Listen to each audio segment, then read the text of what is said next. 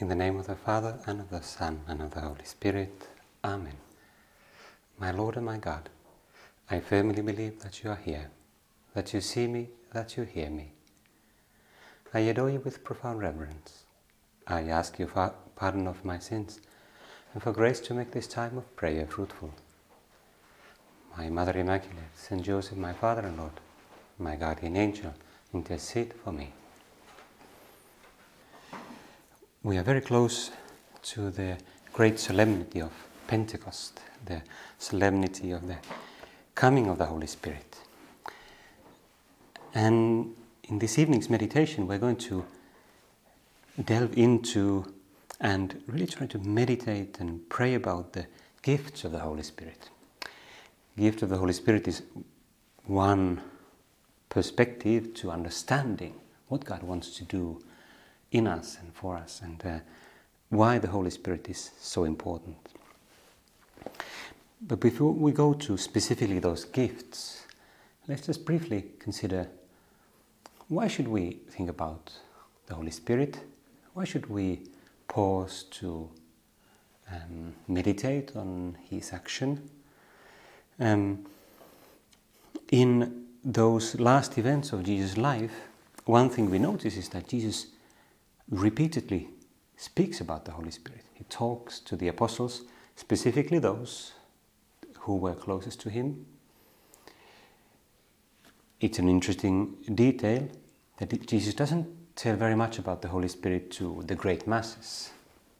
He tells more kind of general things about the kingdom of God, about God's will, God's plan, God's plan of salvation, and the moral law.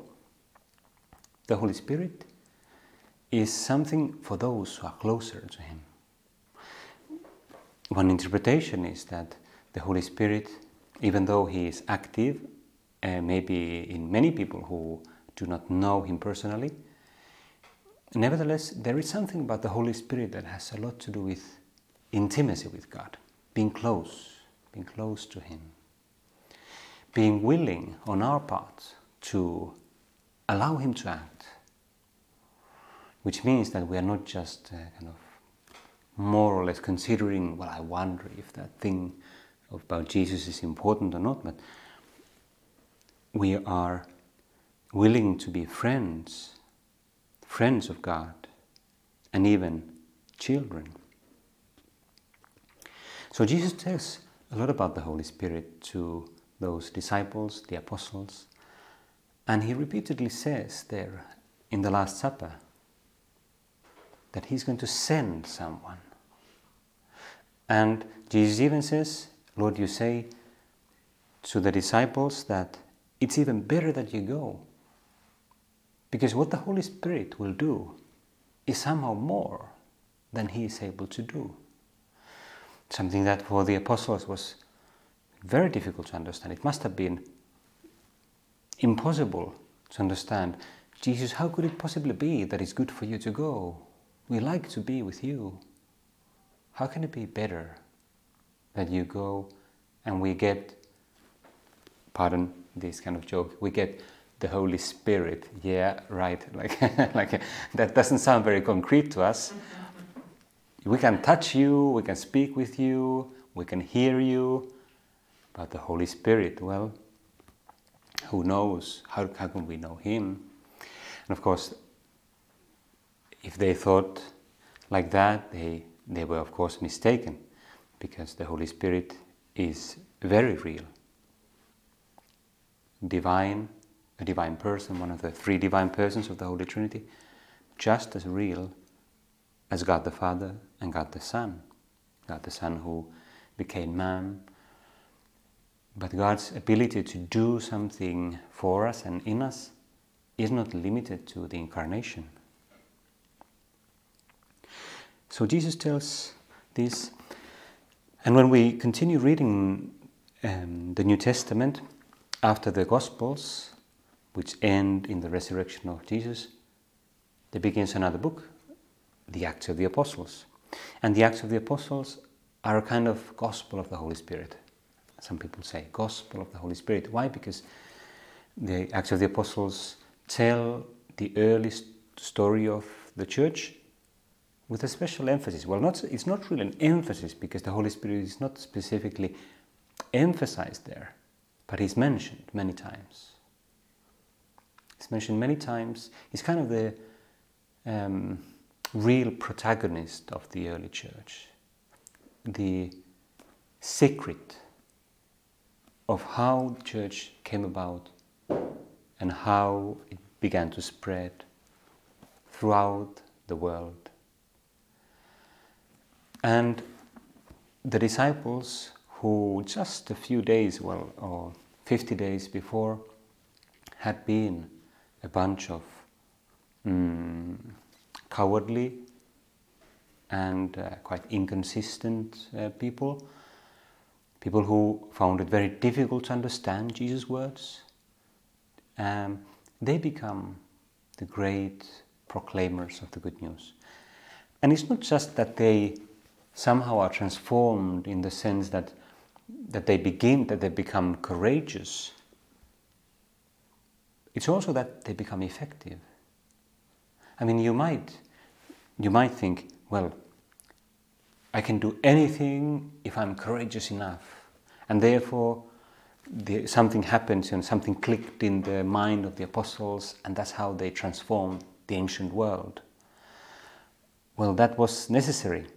It was necessary to have that click, that change of mindset, which was realized by the Holy Spirit, but that wasn't enough.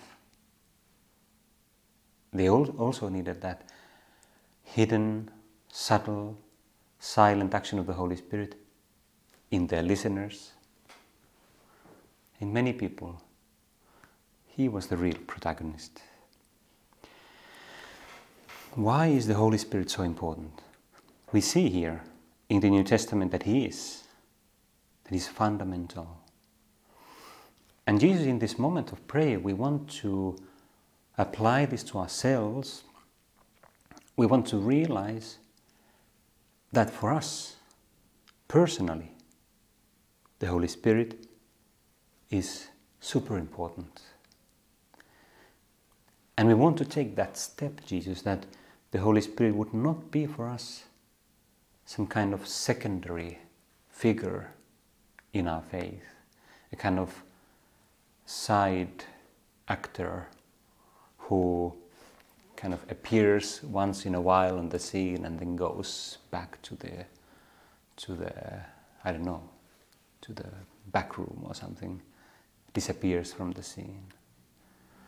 The Holy Spirit, in fact, is always on the scene, even though we don't see Him and we don't hear Him so much. A kind of joke comes to my mind, although it's not very appropriate, but this kind of experience is the Holy Spirit is like an actor who is constantly on the scene but playing an invisible role. But an experience came to mind from years ago. We organized a kind of theater in student residence in London, and there was one of the actors was playing the part of a dead man who was lying the place where you act on the scene, from the beginning to the end. And the whole story was about, someone appears and what has happened to him and everything, but he's never taken away. So, but he never says anything. He doesn't get up. He's just there lying, and it's kind of part of the tension that whether he'll do something, because you kind of expect him to do something. He's a real actor. So anyway, what happened was that he invited his parents to come and watch it. And they asked him, well, do you have an important role? And he said, well, I'm on the stage all the time. Which he was, that was true. Well, the Holy Spirit is more than just a dead man on the stage. He's not visible, but he's active, very active. The Holy Spirit is very important for us. Well, I could mention many other things about His importance, but we better go to the question of His gifts. But just very briefly, The Holy Spirit is essential for supernatural life, for holiness, because supernatural life, which is what God wants to realize in us, is not something we can do without God. It is impossible for us. We can try, but we can't even pray without God. But it's the Holy Spirit, the third divine person, who has specifically been commissioned to us, or has been tasked with this job of coming into us, in us, kind of uniting that Spirit of God with our spirit, making it possible for our minds to be raised to God, making it possible for us to do even very earthly and apparently mundane things like daily jobs or cleaning or preparing food or studying or sleeping, all kinds of things, with a supernatural spirit, being united to God, sanctifying even our everyday existence. Well, it's the Holy Spirit who makes it possible. Now, we sometimes say, I'm finally getting to the question of the gifts, the seven gifts of the Holy Spirit. It is sometimes said that God's grace has different aspects. There's, of course, that grace of forgiveness, which we receive especially in baptism also, and in the sacrament of reconciliation, which is that grace which is absolutely fundamental if we are going to have a relationship with God. But God's grace doesn't stop at forgiveness, at His mercy, because He wants to do more. He wants to heal us, He wants to cleanse us, He wants to raise us. He wants to raise everything that is good in us. A medieval theology of grace says that God's grace builds upon nature. It's that grace, that active grace, that vivifying, purifying, elevating grace, which builds upon nature. It builds upon what is already in us, created by God, of course. And that purifying and elevating grace of God is sometimes synthesized with the phrase that it's light in the understanding and strength in the will. Light in the understanding and strength in the will. And I think this is a very helpful understanding or approach of what are those gifts of the Holy Spirit? Why are they so important? Just one example before we go to the specific gifts. When you think about martyrs of the faith, martyrs of the faith from the very first centuries to our time, there are numerous martyrs, people who testify to their faith in Christ with their life. In terms of their nature, in their natural strength, their natural will, they were not supermen, or they are not supermen or superwomen, or they are not Avengers or some kind of other theatrical characters from movies. Many of them were weak, humanly speaking. And it's one of those lessons from the history of the Church that it's dangerous to try to be strong with our own power. There were some in the early Church who pretended to be very strong, but they failed at the moment of trial. And many others who were weak, but they were faithful as God's martyrs, because they were humble. And humility attracts the Holy Spirit, whereas pride kind of pushes Him away. The gifts of the Holy Spirit, seven gifts of the Holy Spirit. Well, let's go a little bit through those gifts. I wish I had more time to explain all of them. I'll just give some quick ideas.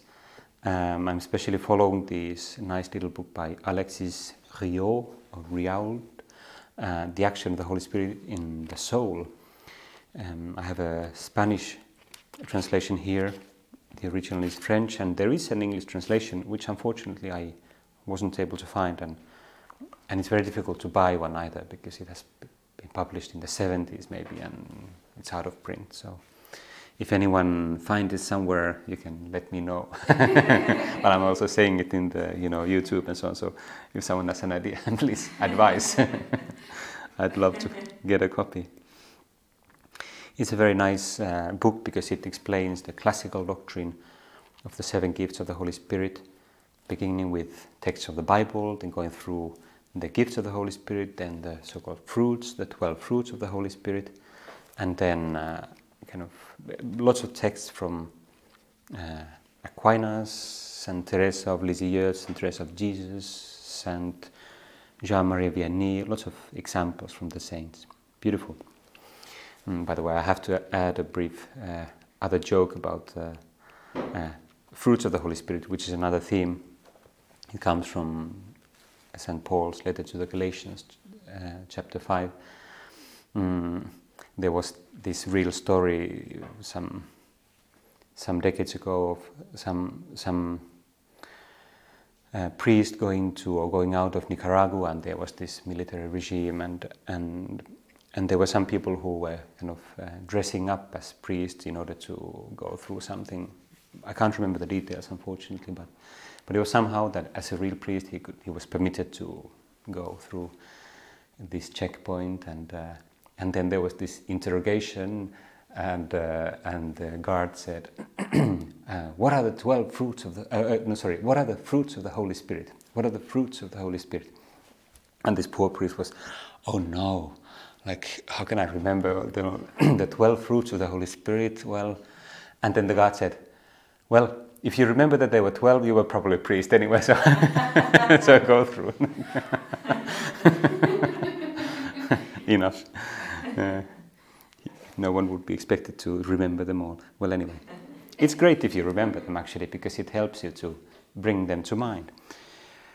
Well, 12 fruits and seven gifts. The idea of the gifts of the Holy Spirit comes from the book of Isaiah, where the Messiah is described as having certain gifts of the Spirit. And the Greek translation of the text has 7 of them, the Hebrew has 6, but the 7 has kind of stuck in the tradition of the Church, also because it symbolizes in biblical symbology, it symbolizes fullness. And I think one should not give too much importance to these kind of analysis of the different gifts, but it's a helpful way of understanding that the Spirit works in many different ways. And we can relate to those different ways through our prayer, asking for them, desiring them, and also asking God to help how we can leave them out and put our own effort in applying them or making them bear fruit in us.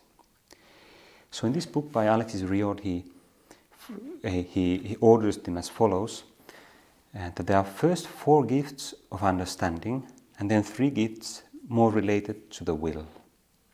So as you see, he uses that idea that essentially God works as light in the understanding and strength in the will. But the understanding has many different aspects. These 4 first gifts of the Holy Spirit are here in the following order: the gift of science or knowledge, the gift of counsel, the gift of understanding, and the gift of wisdom. Gift of science or knowledge is, according to Alexis Riaud, in a sense the most important one. It's not always presented as the first one, but he argues that it's good to think about it as the first because of what it does in us. And very briefly, the idea is that The gift of knowledge enables us to see the world around us, creation and our own life in a spiritual manner, kind of, so to speak, with the eyes of the Spirit. If you want to understand why this is called the gift of knowledge, there's a simple explanation, because in Latin and in traditional kind of ancient and medieval terminology, scientia in general meant knowledge through causes, as kind of not just having some opinion about something, but having that knowledge which includes the causality, understanding of why certain things happen. And of course, the gift of knowledge from the Holy Spirit is that knowledge which enables us to go to the ultimate cause, which is God Himself. So that's why the gift of knowledge is that ability to see the world around us, including the material world, with the eyes of the Spirit, with that sense that it comes from God. It all reflects God's creation. It all has a purpose in God's plan, and it's all directed to God's purpose. This gift of knowledge, according to this author and classical spiritual authors, is very important because it's what distinguishes us from a merely earthly view of things. That's why it's the first step in the path to holiness. What we need in order to receive this gift of knowledge, or scientia, is to reject a worldly outlook on life and to realize that everything in our life has a divine purpose. But absolutely everything. And we ask God, we can also ask Him in this prayer, to give us more this sense of what is that purpose of the different things in my life that I do? How can I relate? How can I learn to relate all my daily activities to your purpose, that great goal of yours, which is my sanctification, which is your glory, which is the salvation of souls? And we need that gift of the Spirit, because this is not just kind of reasoning things out. The Spirit gives us kind of an instinctive sense, an instinctive ability to evaluate things in the light of the faith. So we're not aiming for kind of just opinions, but a sense of reality that is according with the Spirit, in accordance with God's thoughts, so to speak. Thoughts of peace, of charity, goodness, gratitude.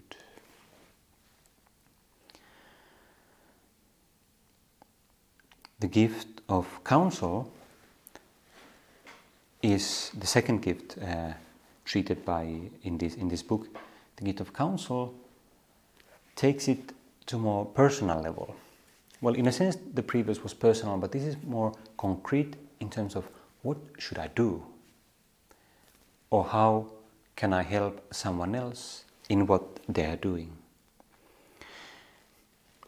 It is said that this gift of the counsel perfects the natural virtue of prudence. This means that it's always related to choices. What should I do in this difficulty that I'm facing? I'm worried about my exams, or I don't know, something else. I have to make a choice that I find difficult. Well, let's ask for the gift of counsel. Holy Spirit, enlighten me. What should I choose? This is especially important when we have to advise others. If we give, spiritual direction, or just in friendship, we're advising other people on what they should do.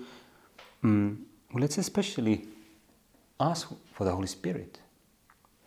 I've had that personal experience, maybe I told about it in some other occasion, but some years ago when I was waiting for priestly ordination, and we had some classes about, for example, confession. And like most people, I suppose I was quite nervous about being on the other side of the confessional. I had for years gone weekly to confession, and I was very, very grateful for it.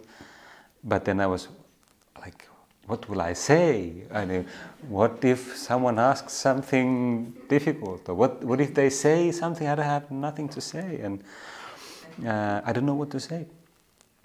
And you know what was the advice of that old priest who was giving that class? His advice was not, read all these books and get all this knowledge about kind of theology and advice for people in different circumstances.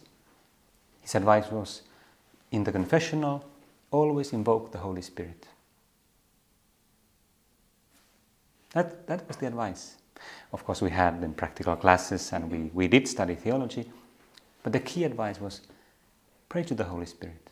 And especially if you don't know what to say, take a moment of silence and ask the Holy Spirit.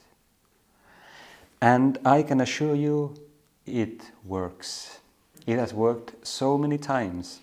I mean, in general, in the sense that very often in the confessional you have a sense, well, as a priest at least, you have a sense that these ideas come to your mind sometimes, or advice. Not always, and maybe sometimes I have forgotten to pray and so on, but sometimes ideas come to your mind and you're like, oh, that was a wise advice, piece of advice. Where did that come from? How did that come to my mind? And sometimes you feel like, how am I going to encourage that person who is kind of going through a lot of problems or difficulties or suffering? And maybe the moment comes when that person finishes talking and suddenly the idea comes. Oh, say this. Well, not always, and it's not like you can completely rely on that. The funniest thing has been when someone has said something, and for a moment, and while I was listening, I was absolutely like, what am I going to say? What am I going to say to this person? And then I remembered, the Holy Spirit, give me some idea, Holy Spirit, that you are the guide of souls. It has never failed me, never. I can assure you. Gift of understanding is that gift, according to the traditional idea, that gift that gives us kind of a penetration in the mysteries of the faith. Very important for prayer, very important for gospel reading, for example. The Holy Spirit is the master of the Bible. He's the one who knows it best, who understands it perfectly. And when we pray and find it difficult to kind of to concentrate or get a sense of what that text is saying, well, let's remember to pray. We don't specifically need to ask for kind of the gift of understanding. Well, let's just say to God, help me to understand. Give me a sense. Tell me something. Or we can say, Lord, what do you want to say to me now in this text? Very often that helps, because we kind of open up to that inspiration, to get a sense, penetration into what God wants to communicate through it. There's the gift of wisdom, which is a kind of a mixture between will and understanding, because it, in this traditional idea, gift of wisdom gives us that kind of taste for divine things, the kind of delight in divine things. Well, I realize I'm running out of time. I'll just briefly say about the three other gifts of related to the will. They are the piety, fear of the Lord, and fortitude. Fortitude, I already talked about, is especially important for martyrdom. But for us, any other time also when, well, any moment of temptation, we need God's gift the gift of the Holy Spirit. You remember when Jesus was praying before his passion, he was praying in the garden for strength. And he said to the disciples, pray, because the spirit is willing, but the flesh is weak. Well, that's why we need the gift of fortitude. The Holy Spirit who gives us strength. And one very useful idea about fortitude, which is also mentioned in this book, is that it's only given specifically. Meaning, it's only given in the instance. We cannot have God's fortitude against all kinds of temptations and so on in the abstract. Like saying, God, give me this kind of super, what's the word like? The word comes to my mind in Finnish and Swedish and other languages, but not English. Like having an armory or something.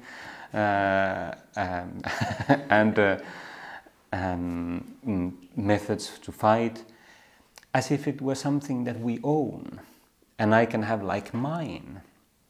It doesn't work like that. We can, in fact, we'll feel very weak, but at the moment when we need the strength, God can give it. Because that's when we need it. And that has been the experience of many martyrs.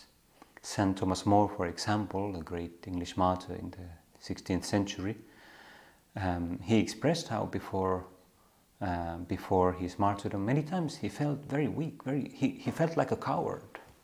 And he was always praying, God, that help me to be faithful if you lead me to martyrdom. But that was the perfect preparation, because he was praying and he was humble. The gift of piety gives us the sense of divine filiation, to be God's children, to find that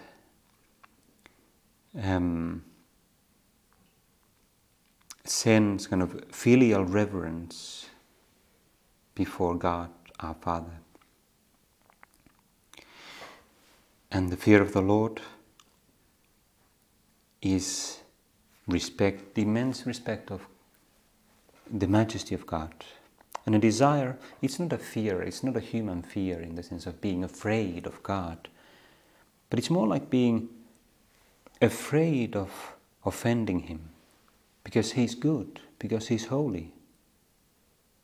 And in this gift, the Holy Spirit gives us an ardent desire to do the will of the Father, like Jesus did, like Jesus had. Well, we have to finish our meditation.